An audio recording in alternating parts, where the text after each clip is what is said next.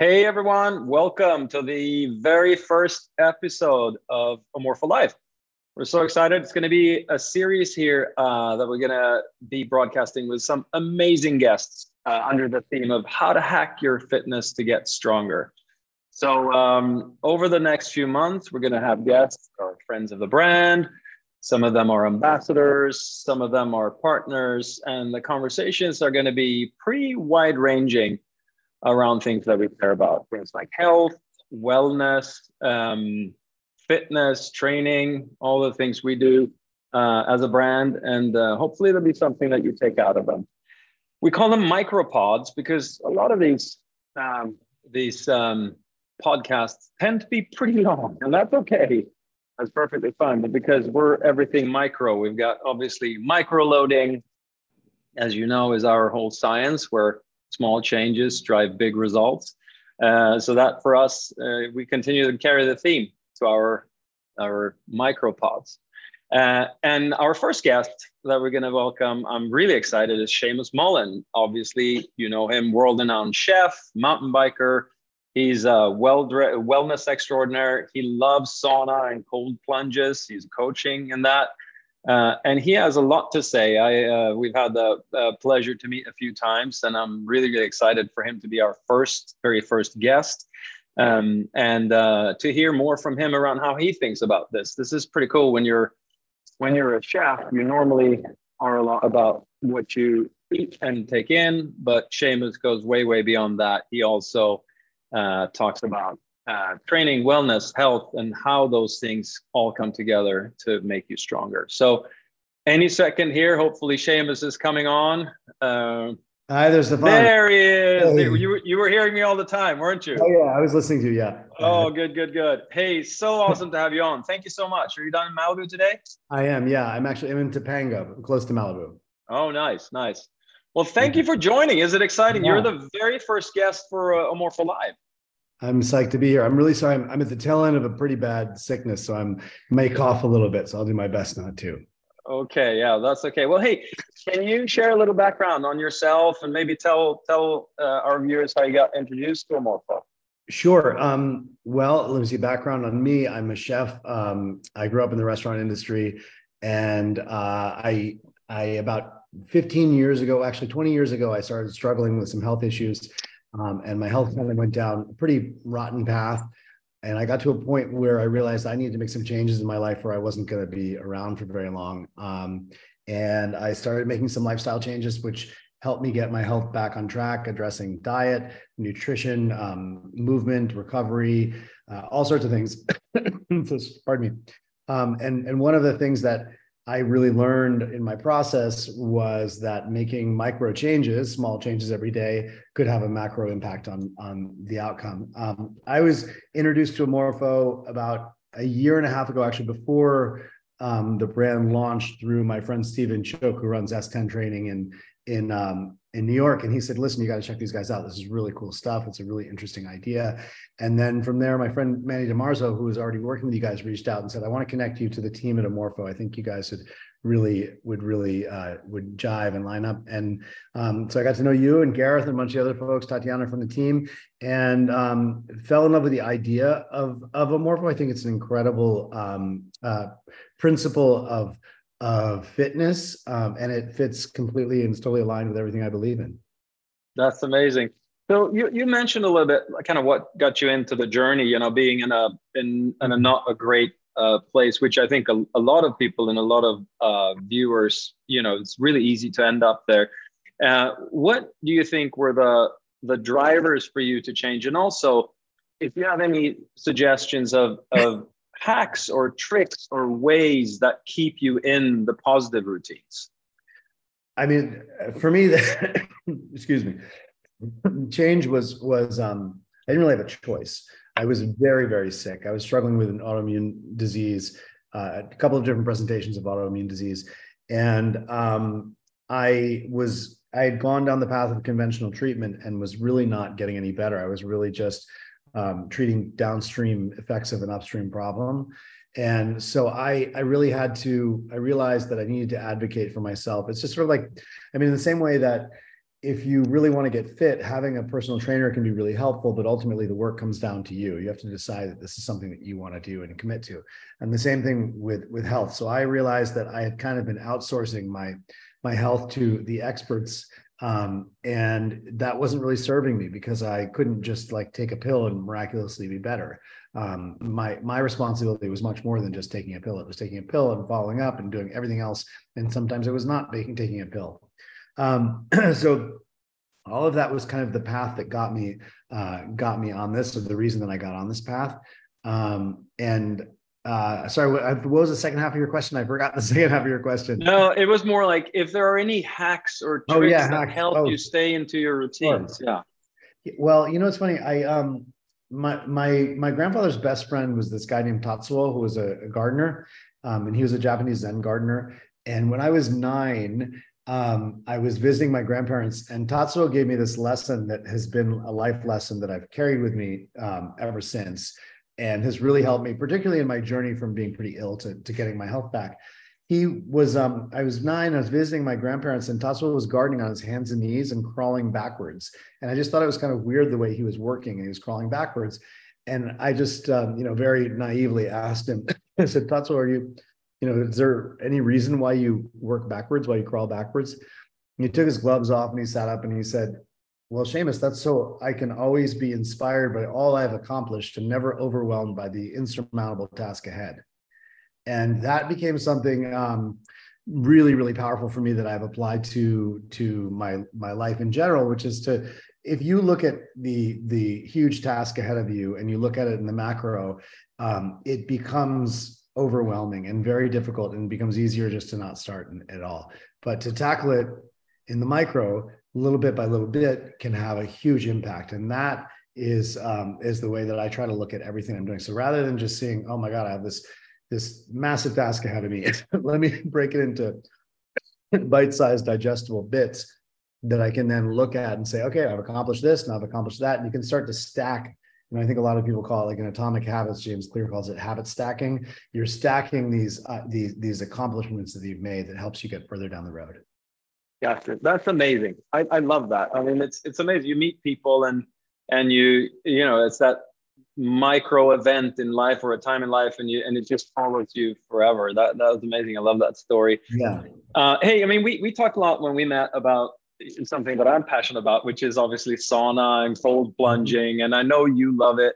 And to a lot of people, that's just one thing that feels scary or uncomfortable, which I guess it's the point for it. I'd be curious to hear your thoughts, because you obviously have helped see a lot of people through that. I do it multiple times a week. I love it.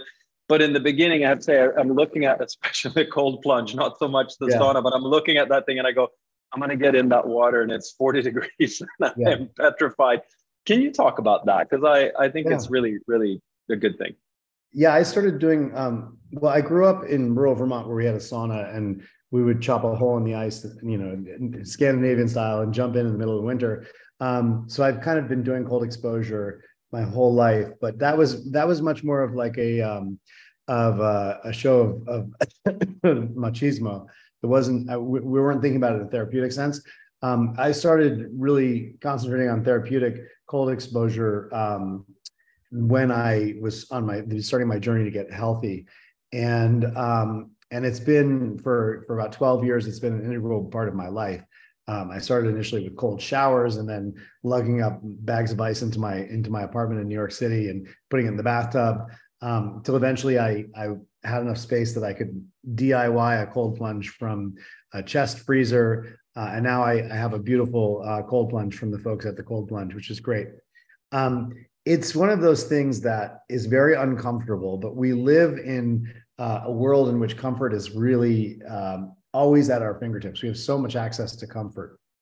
And I think that it's programmed into our DNA and our evolution to seek comfort.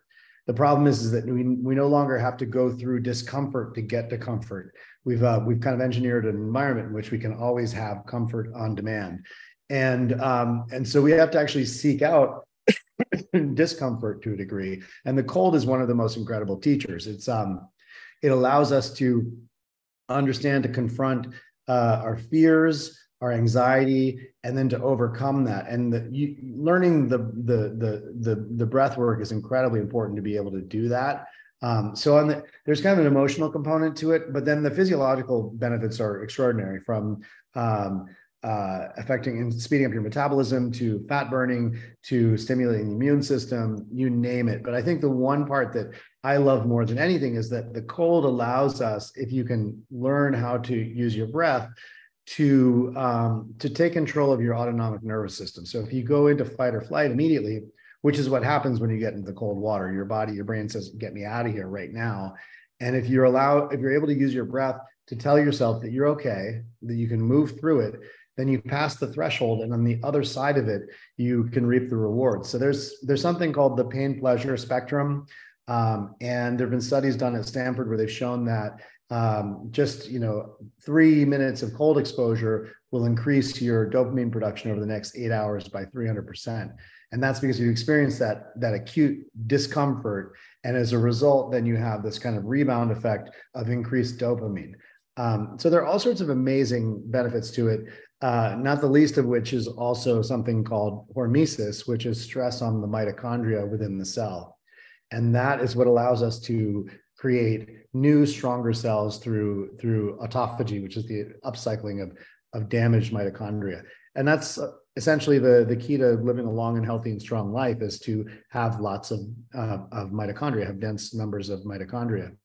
And the cold exposure and the sauna, those are two really, really good ways to stimulate that. I love that. That's really, really cool.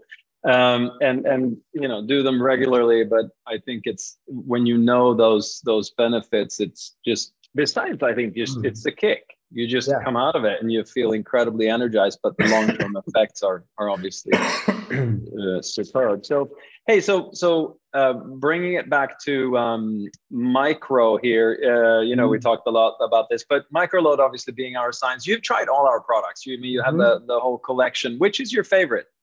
I think obviously the vest is my favorite, just because it's a familiar piece that I've used weighted vests for years.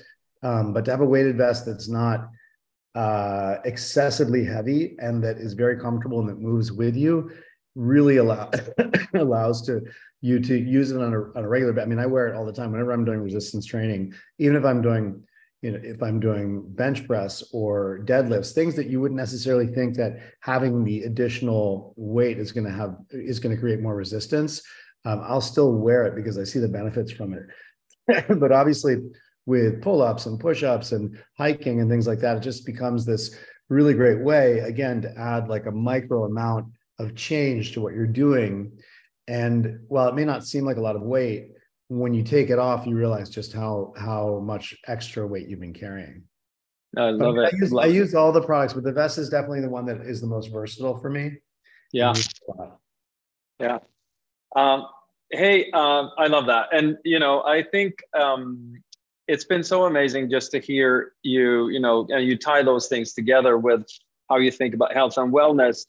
And so now I want to move into our next phase here of this micropod, which is the rapid fire questions. Okay. I'm going to fire them off and, keep them, there's only one answer. Well, I guess you could say both, but we'll do those. And then after that, we'll dive into, I'm seeing some questions popping up here, and I do want to make sure we leave some time for our viewers to be able to ask you some questions. But I'll start off here. Since you started with the vest, I'm going to start asking you, olive or ocean colorway? What's that? What? Olive do you or like ocean? Olive or ocean? Yeah, blue or green?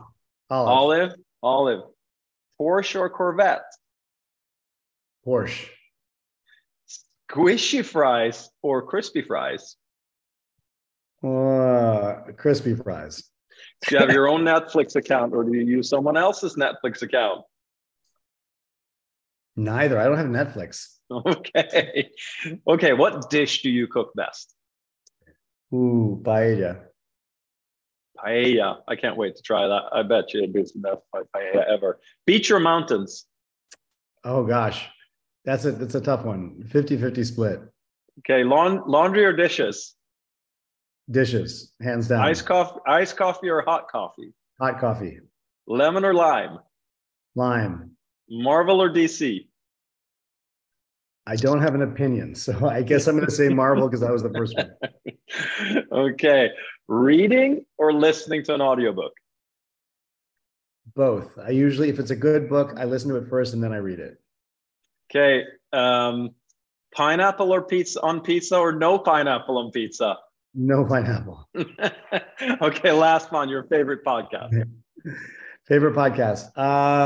Besides this one. Besides this one, like I mean, probably Huberman Lab. Yeah. Yeah, they're great. They're good information, lots. I mean, they're a little long, but they're macro podcasts. Yeah, yeah, yeah. No, I mean they're a little longer. Hey, so I'm gonna jump into the questions here. So that are popping up. I see. The first one is from Houston. So you talked about the vest. So the question was, can anyone wear this vest, or do you have to be a high performance athlete? No, actually, what I love about the vest, and especially for older folks or for people that are just starting to get into movement, it's a great way to add resistance with zero impact.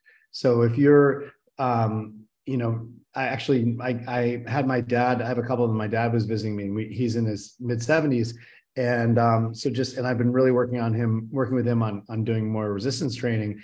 So we went for a hike and he was wearing the vest and it was great because it made the hike that much more strenuous. He got a little bit more resistance training in, but it wasn't uncomfortable, and it wasn't hard in his joints at all.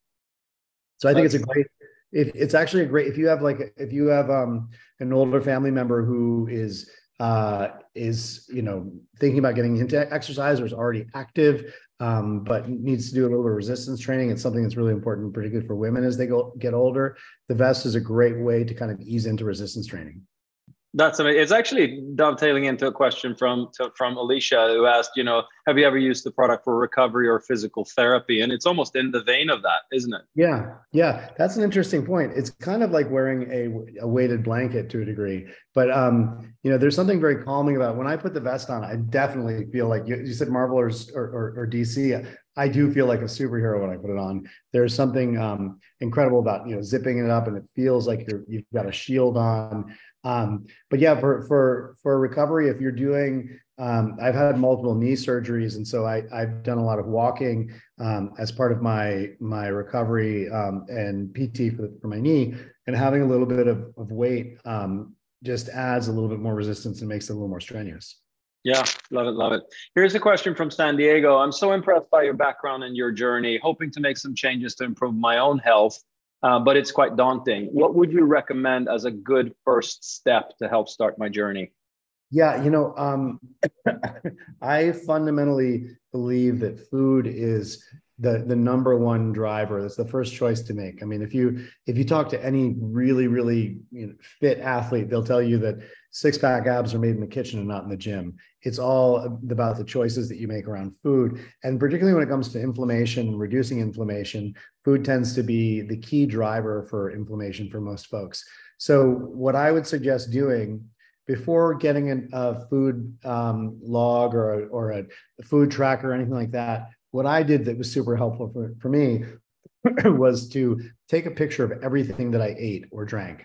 And I just did that for weeks at a time. And at the end of the day, before going to bed or when I was lying in bed, I'd look at my phone and I would just scroll through and look at what I had eaten that day.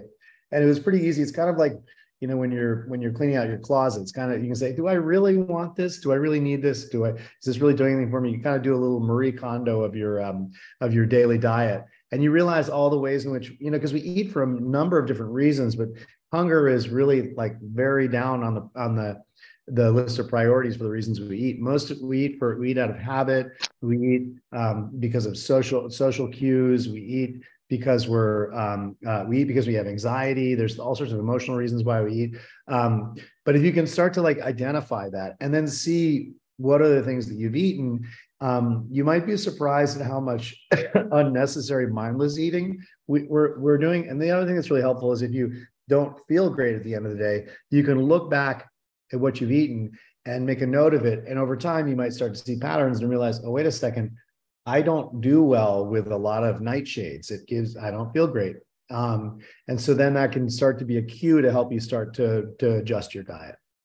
I love that. I mean, talk about a simple hack. Just take a photo of everything you put in your mouth and then just use that and go back to it at night, look through it. What did I eat today and how did it make me feel? Because I've been using a lot of food trackers throughout the years and it gets a little tricky, especially when you're out at a restaurant and this meal comes in and it's not an easy category to like, how do I divvy it all up and say, how much was it? Just take a photo of it. I absolutely love that one. All right, cool. One more question here because we want to make sure we keep this micro. Your favorite keto recipe? Favorite keto recipe?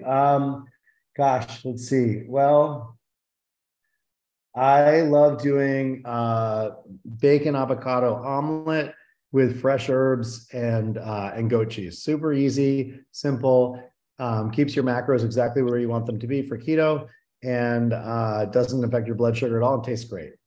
That is amazing.